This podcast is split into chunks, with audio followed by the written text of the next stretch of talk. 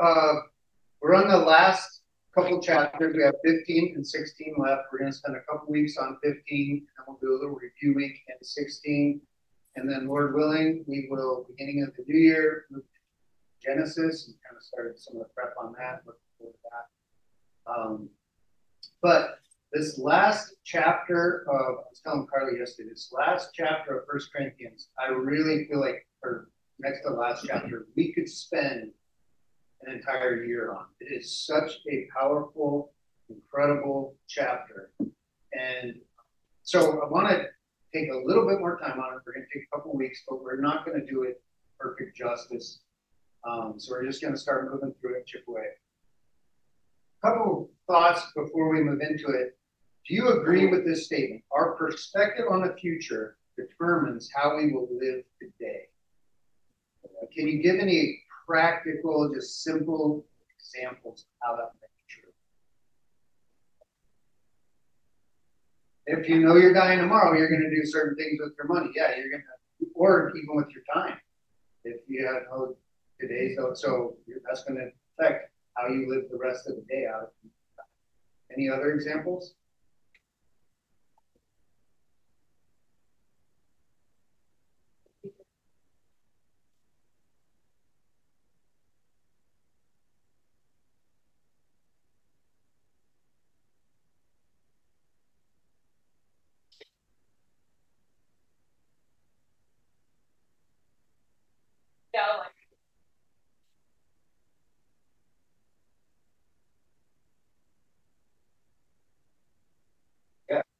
Yeah, and I'll say, like, even what you're convinced of, even more will determine the future. When you said that, I just thought, if we were all convinced that the economy was going to totally collapse by the end of this week, people would be making financial decisions that they otherwise wouldn't make.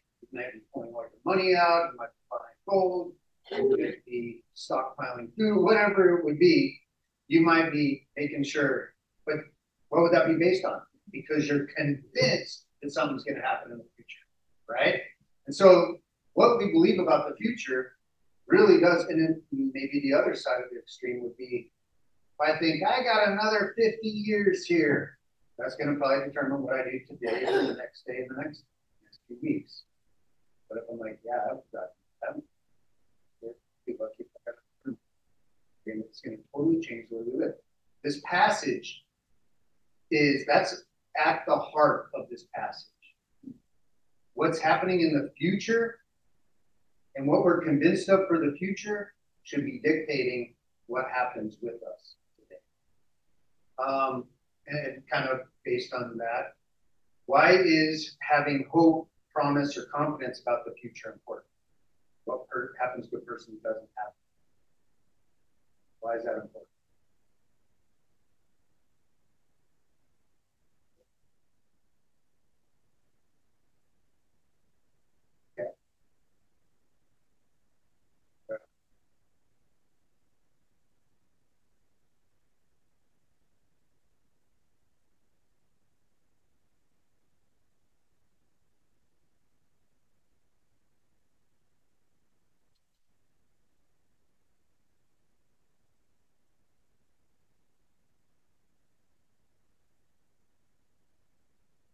So I talk to a buddy regularly who, you know, he listens to a lot of Christian stuff, and the guy who he listens to, and I like the guy too, but he's been more and more going towards, this is what's going to happen, start stockpiling this stuff. Him and I talk, I'm like, you can prepare for 20 things, and the 21st thing that you didn't prepare for maybe would actually happen. And so I would agree with you to a degree, but based on God's word, there are some things we can 100% count on. There's a lot of things we absolutely cannot, but there are some things we can absolutely count on. Good. So for the Corinthians, what Paul apparently is writing this chapter to them, because there were some in the Corinthian church that thought, we are not going to be resurrected. Like, you die, you go into the ground, or and you just rot and you cease to exist, or that you die and you just kind of turn into this, you know, spirit that just cruises around. But what Paul is saying is like, no, Christ rose bodily, and we are going to rise bodily too. So the first part, the first quite a few verses, he's defending the idea that no, Christ literally rose from the grave. And then he's going to make the point, kind of describe and explain that we too will rise from the grave. And so just like that song, because I know he lives, yeah, I can face tomorrow knowing that he lives today. And so as he teaches this, he's kind of given us the idea that how we live today is determined on what we think about the future. And these guys, if you take just kind of a step back and look at the book, they were very much living for the moment. They weren't necessarily being eternally minded.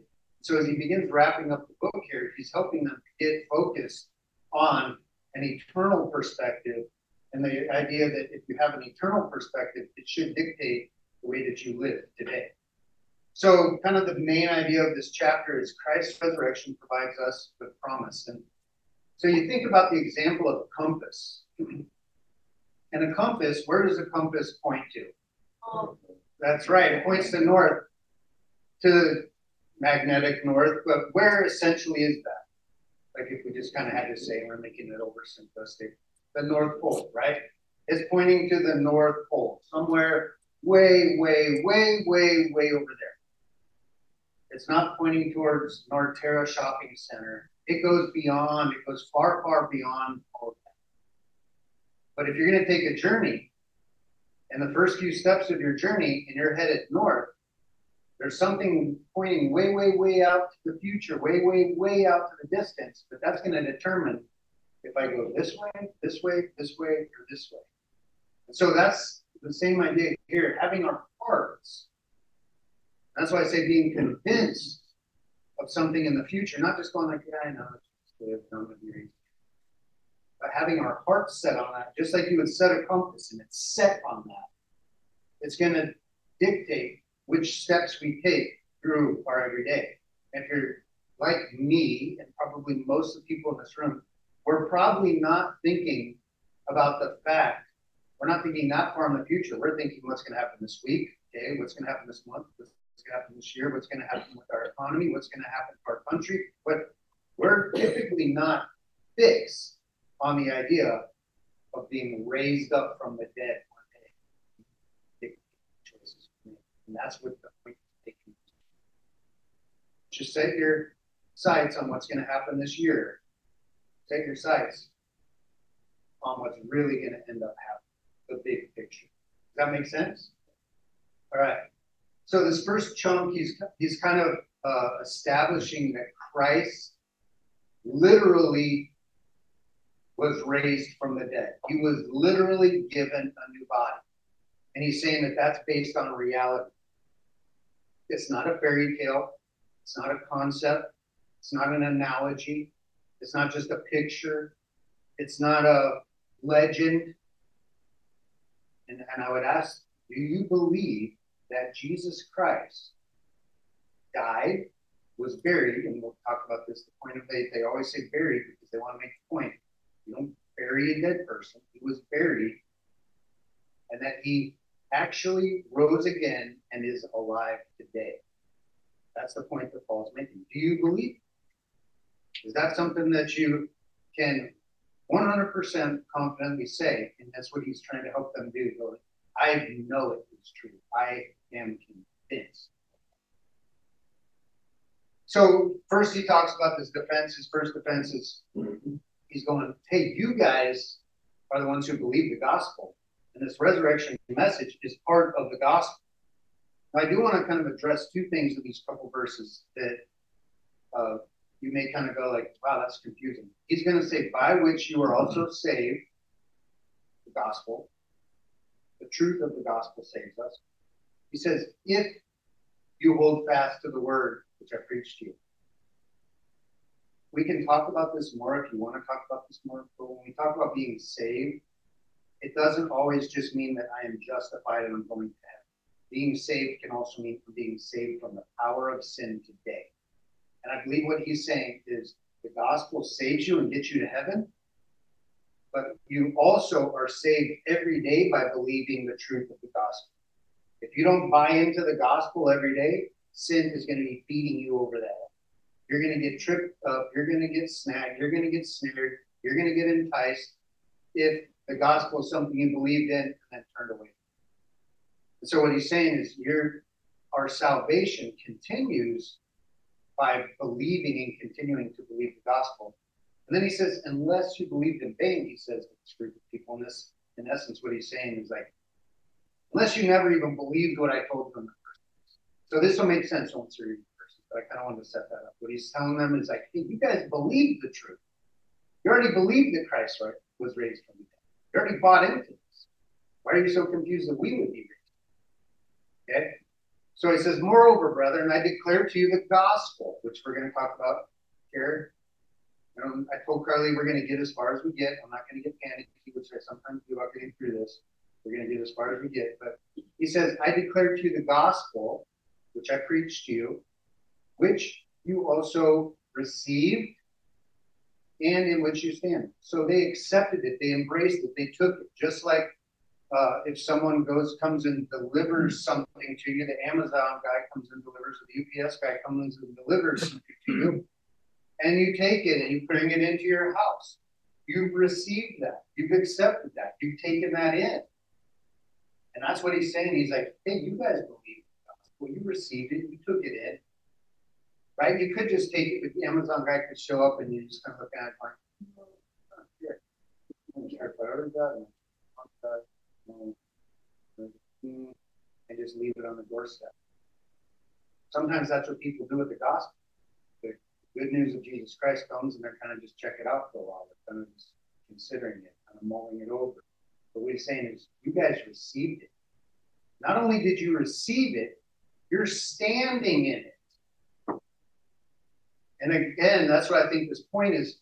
It's not just something we receive. It's not just something like, do you believe and you receive Jesus right now? We're like, yes, I believe Jesus. Okay, cool. You're going to heaven. Now do whatever you want. No, we continue to stand in the gospel. We need to be standing in this gospel. You need to stand in the gospel, which I'm going to get to in a minute. He's going to talk about what it is. You need to stand in the gospel each day of the week. And so he says, by which you are saved, we continue to be saved from the power of sin. If you hold fast, if you cling to the gospel message, that's important for us to do. Again, sometimes we're like, yeah, I bought into that, I prayed a prayer, whatever that is. That's not what he's talking about. He's like, you received it, you bought into it, you accepted this message, and now you're standing in it, and now you're clinging to it, or cling to it. Unless you never really bought into it in the first place, which could be in this case. Unless you never even believed that in the first place. So what is the gospel? We'll get into in a minute. What he's going to do now is he's going to start giving some names of actual people to show, like, hey, this is true. So his first defense is, you guys bought into it. You accepted it. You believed that Jesus Christ was raised. Now he's going to give some names. So here's the gospel, though. I delivered to you, first of all, that which I received. He received the gospel message, and he delivered it to them. They received it. They took it in. Many here have taken it in. Many here are standing in it and stood in it this week. And that's what we are called to do, to continue standing in it. And what is he standing? That Christ died for our sins. Do you believe that? Do you believe that Jesus Christ died for your sins? When we say he died for your sins, that means he died because of your sins. And he died in place of you, because you're the one who should be dying because of your sins. And he died in the sense that he accepted God's wrath so that we would not have to accept God's wrath. He was sinless, yet he wore all our sins. He took all our sins on, and he paid for those sins. He died for our sins. That's the gospel. What does gospel mean? You guys probably know this. What does gospel mean? is the good news. Is this good news that he died for your sins? He died in your place. He died to pay for the sins that you could not pay for.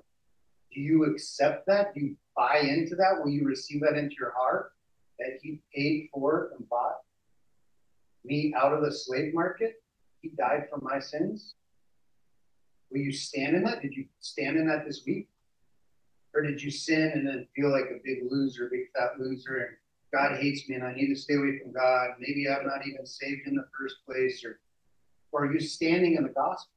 Because this is what we are supposed to stand in all week long. No, he died. He already paid. That sin I did this morning, I was already paid for 2,000 years. He paid for it.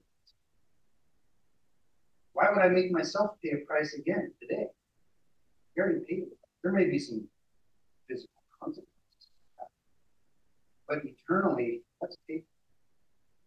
And it says, according to the scriptures, which I'm going to explain in a few minutes, and that he was buried. And a lot of times it's like, why did they he was buried? He died, that's important. Is it really important that they mention he was buried?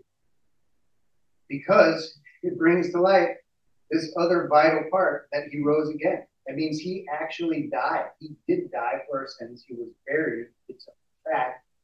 He didn't just go into a deep sleep for a few hours. He died, he was buried, and he rose again.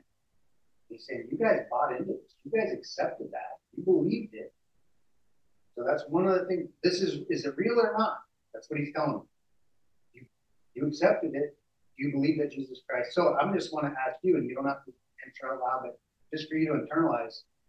One, do you believe that Jesus Christ died for your sin? Your sin. Your sin. Not the sins. Your sin. And that he paid for all of your sin has already been paid for. You buy into that. You buy into the fact that he actually died. And you buy into the fact that he actually was raised and is risen and alive today. And can you stand in that this week?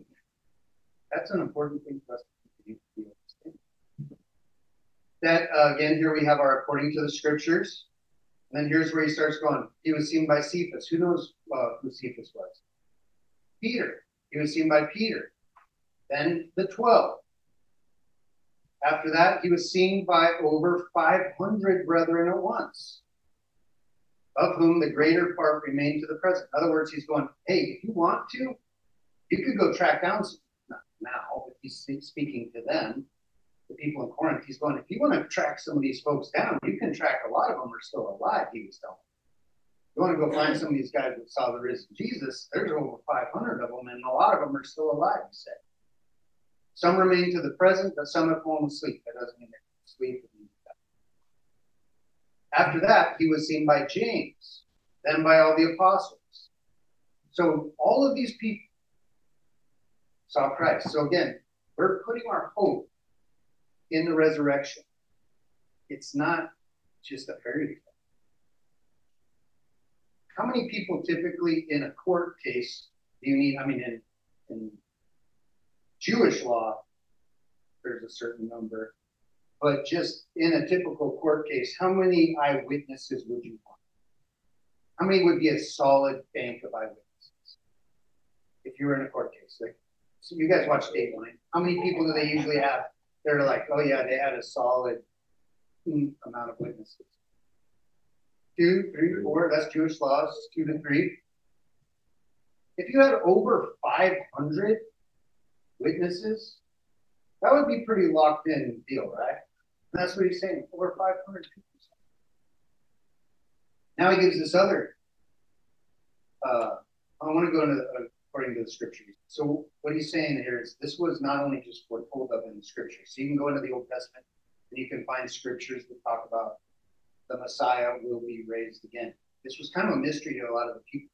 But essentially what he's saying, he's not just going, you can come find a couple verses. What he's saying is the whole Old Testament is pointing to the fact that things got wrecked in the garden and things will be redeemed through the Messiah. That there's going to be a great The Messiah is going to lead a nation. He's going to lead the world. He's going to make everything great again. The lion and the lamb will lay down together. That's all Old Testament stuff. And so what he's saying is all the Old Testament was pointing to Jesus Christ having this kind of victory. The whole Old Testament was pointing towards it. So when we talk about Christ being raised, it's not just an Easter message. It's the message of the Bible. He is completely victorious. That's the message here. He's going according to the scriptures. He is the one who's going to make it all better. And so then he goes, hey, here's some eyewitnesses. And now he's going to go, not only did they see, but I also saw. They will know where Paul saw Christ. The road to Damascus. He saw the risen Christ. Do you remember he was blinded? He was on the road to Damascus. Does anyone remember? I know Rob will have it. That's good. I appreciate that. I want to see if anyone else knows. What did Jesus say to him? Called him Saul. Saul, why are persecuting? Why are you persecuting me? Saul was persecuting Jesus.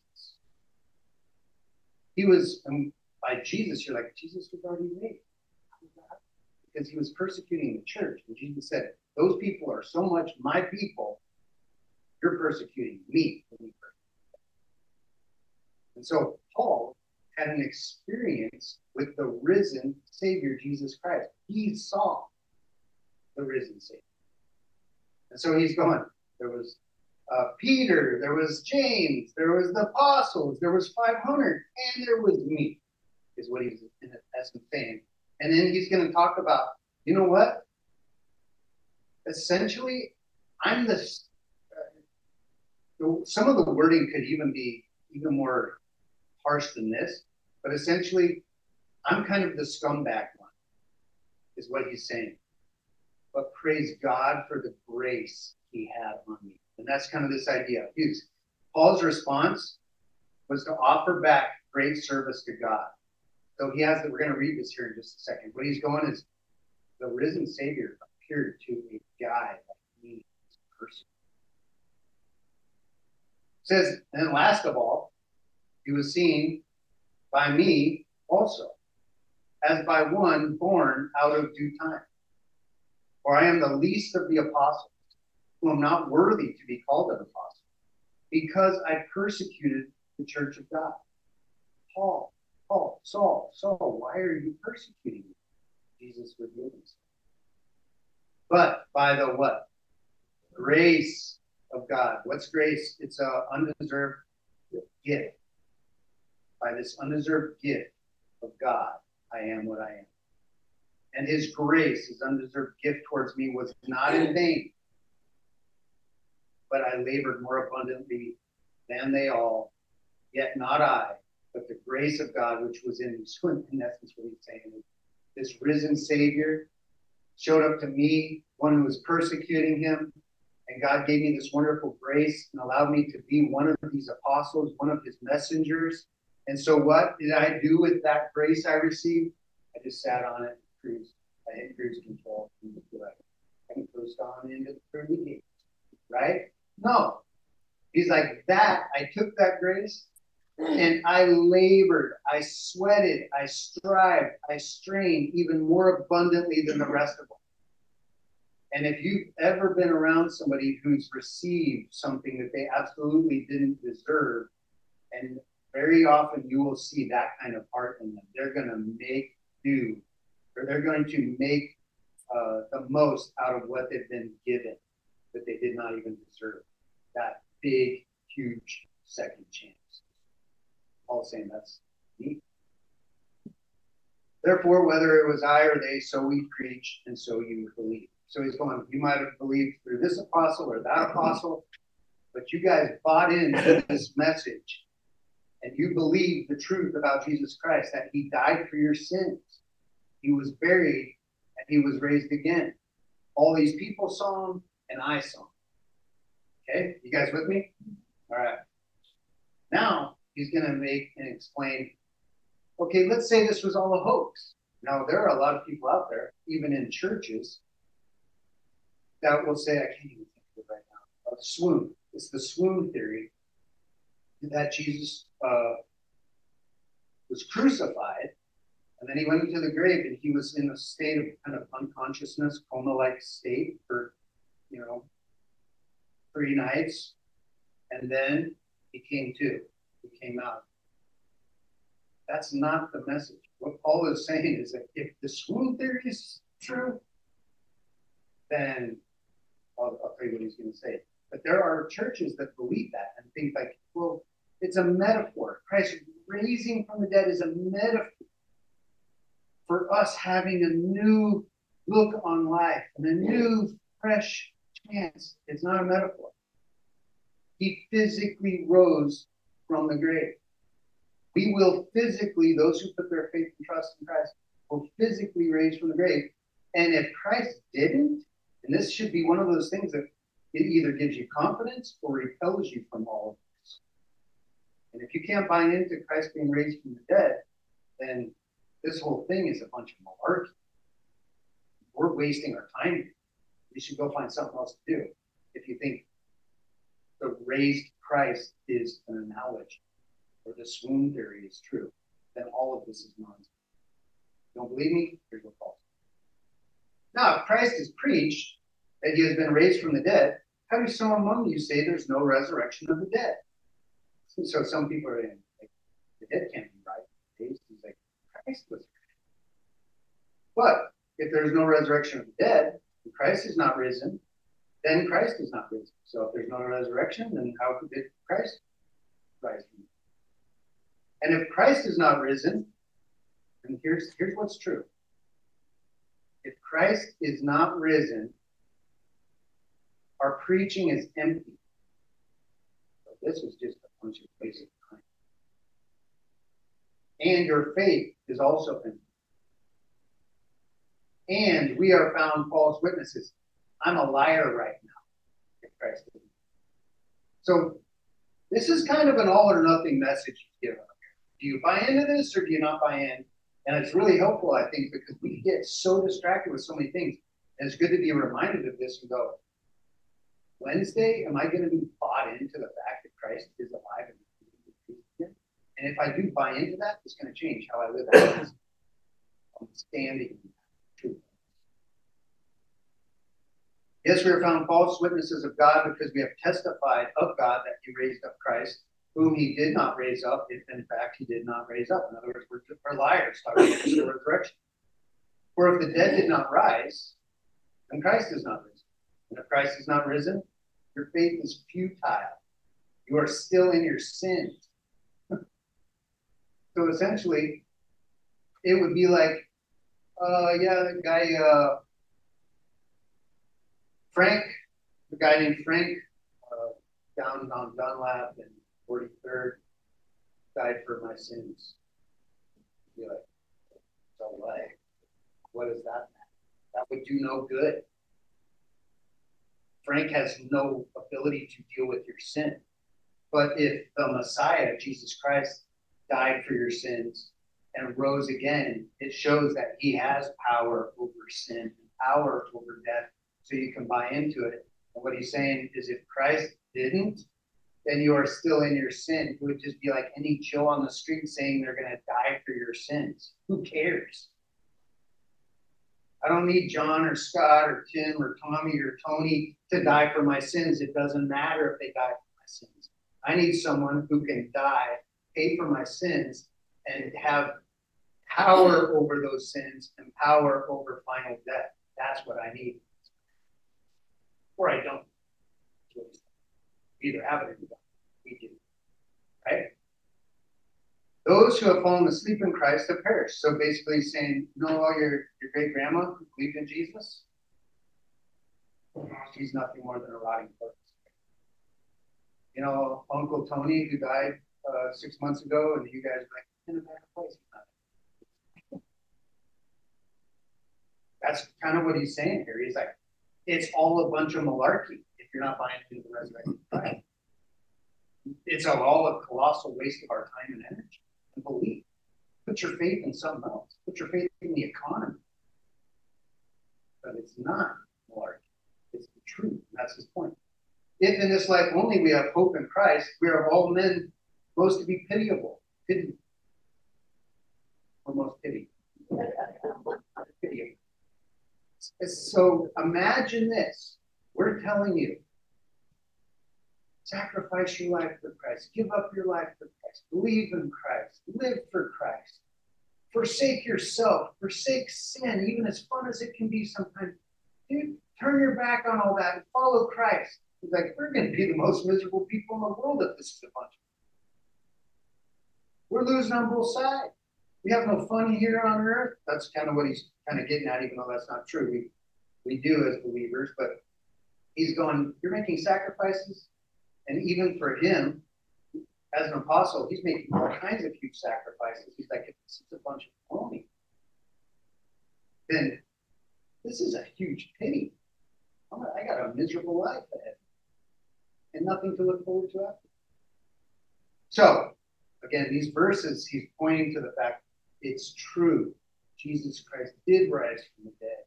And our faith, we are still not in our sins. We are not still in our sins. And our life is not pitiable because we are knowing that there is something better in the future. So if the resurrection is not real, the message we promote is worthless. Our faith is worthless. We're liars giving false information about God. We're still in our sins. The dead are gone forever. Our hope is only temporary. That's bleak, isn't it? But it's not true. That is not the case. So can I say I regularly stand in the gospel, including the fact that that's true? And I ask myself this question. This week, this month, have I been standing in the fact that Christ died for my sins? Am I standing in the fact that Jesus Christ is alive right now? If not, which we can get really distracted, then what am I standing in? What's my foundation? What's my stability? Because that will give us stability, knowing that Christ died for my sins, he rose. That gives me stability. If not, I'm getting stability somewhere else. Maybe it's my health, maybe it's my family, maybe it's a relationship, maybe it's a banking account, whatever it is, I'm getting my stability somewhere. But if you're not putting it, your hope in standing in the gospel, when you're putting your hope in something that is going to be shaken, can be shaken. When I think of the future, do I think beyond this earthly life? When I say to you and for myself, I know I think this. When I think like, so what does the future hold? I immediately think 10, 15, 20 years for our country. Like that's what I'm thinking. Typically when I say that, what do you guys think the future holds? We don't have to think that short. We can go, I know what the future holds. The future holds me with a new body in the presence of Christ, living here on a new earth. That's good news. Not playing harps in heaven, not floating around on a cloud, singing songs, but we will be, which we'll look at later, we're not going to get to it today. We will have a physical body in a physical. That's something to look forward to. If I was fixated on the eternal hope and promise I have in Christ, how might my week be different than usual? So again, I ask this, maybe you're like, it'd be no different, I believe this. Maybe you did that. For some of us, on and off through the week. But what does it look like? What would be different if that's what we were fixating? I'm just going to quickly run through these verses as a preview. We're nowhere near this chapter, what we were going to even get through today, but I just want to kind of talk about the promise of new life. Paul told us what would be true if Christ was not risen, we just read, but since he is risen, we have these promises. Christ is the first fruits or prototype of our resurrection. So first fruits, what first fruits would be, and sometimes in scripture you'll say, bring me your first fruits. So essentially what first fruits are, they're a Bible-y word or an agricultural phrase for when a harvest happens, it would be the first fruits from that harvest. So you know how it is every spring, stuff starts going, and all of a sudden you got bags of lemons and oranges in here that people have brought. It would be looking at those very first fruits and going, what kind of season? They're all puny and sour, or they're all. So it's kind of saying like that's the prototype of what the rest is going, rest of the fruits are going to look like. And so what he's telling us is Christ is the first fruits of the resurrection. When we look, like, what are our earthly bodies going to be? We know by looking at Christ. What do we know about Christ? Risen. He ate food. So we're going to probably be eating food with our bodies. What else? He was recognizable. Not 100% recognizable, because some guys were with him for a while. And then after talking to him, they're like, that was Christ. So it was, there was something recognizable, yet something not an exact,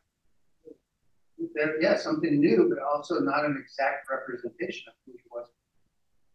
What else do we know? He was a carpenter. His first, but what did he do afterwards? Do you remember? He walked through a wall. He just, so there's something physical, yet something spiritual, mystical, something about that body. That's the prototype for us. And so I just want to read through the rest of these.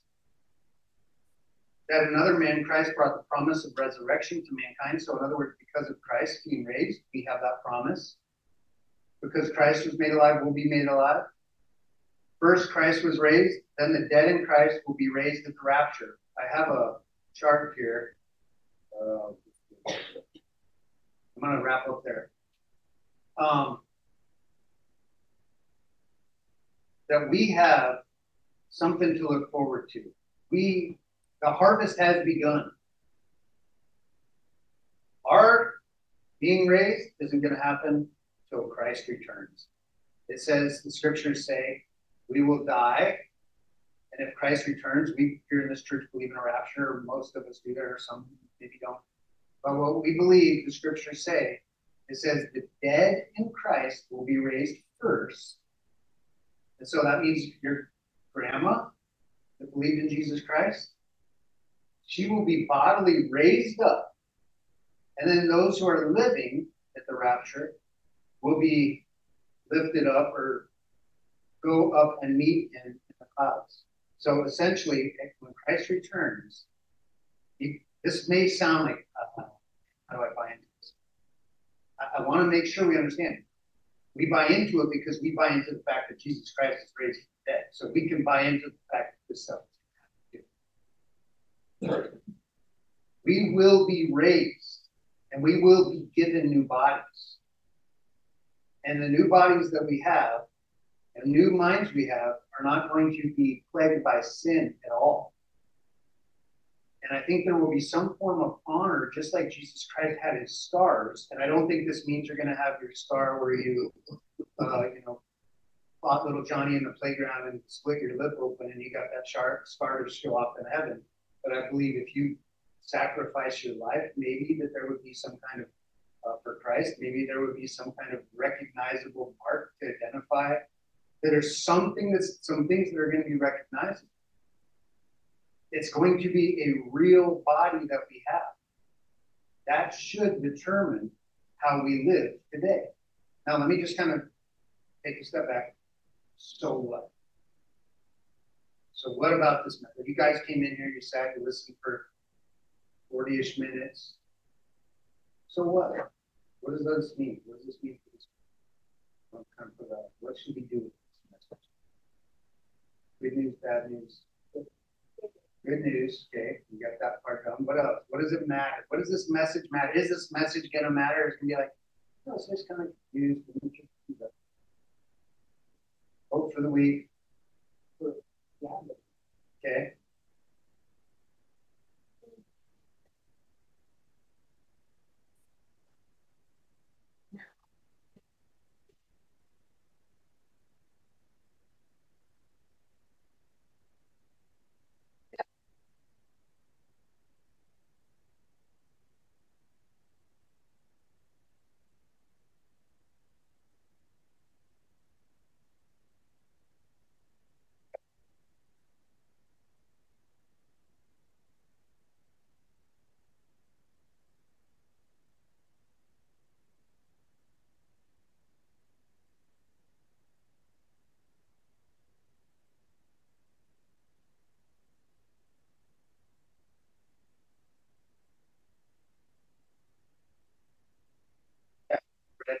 chapters ago.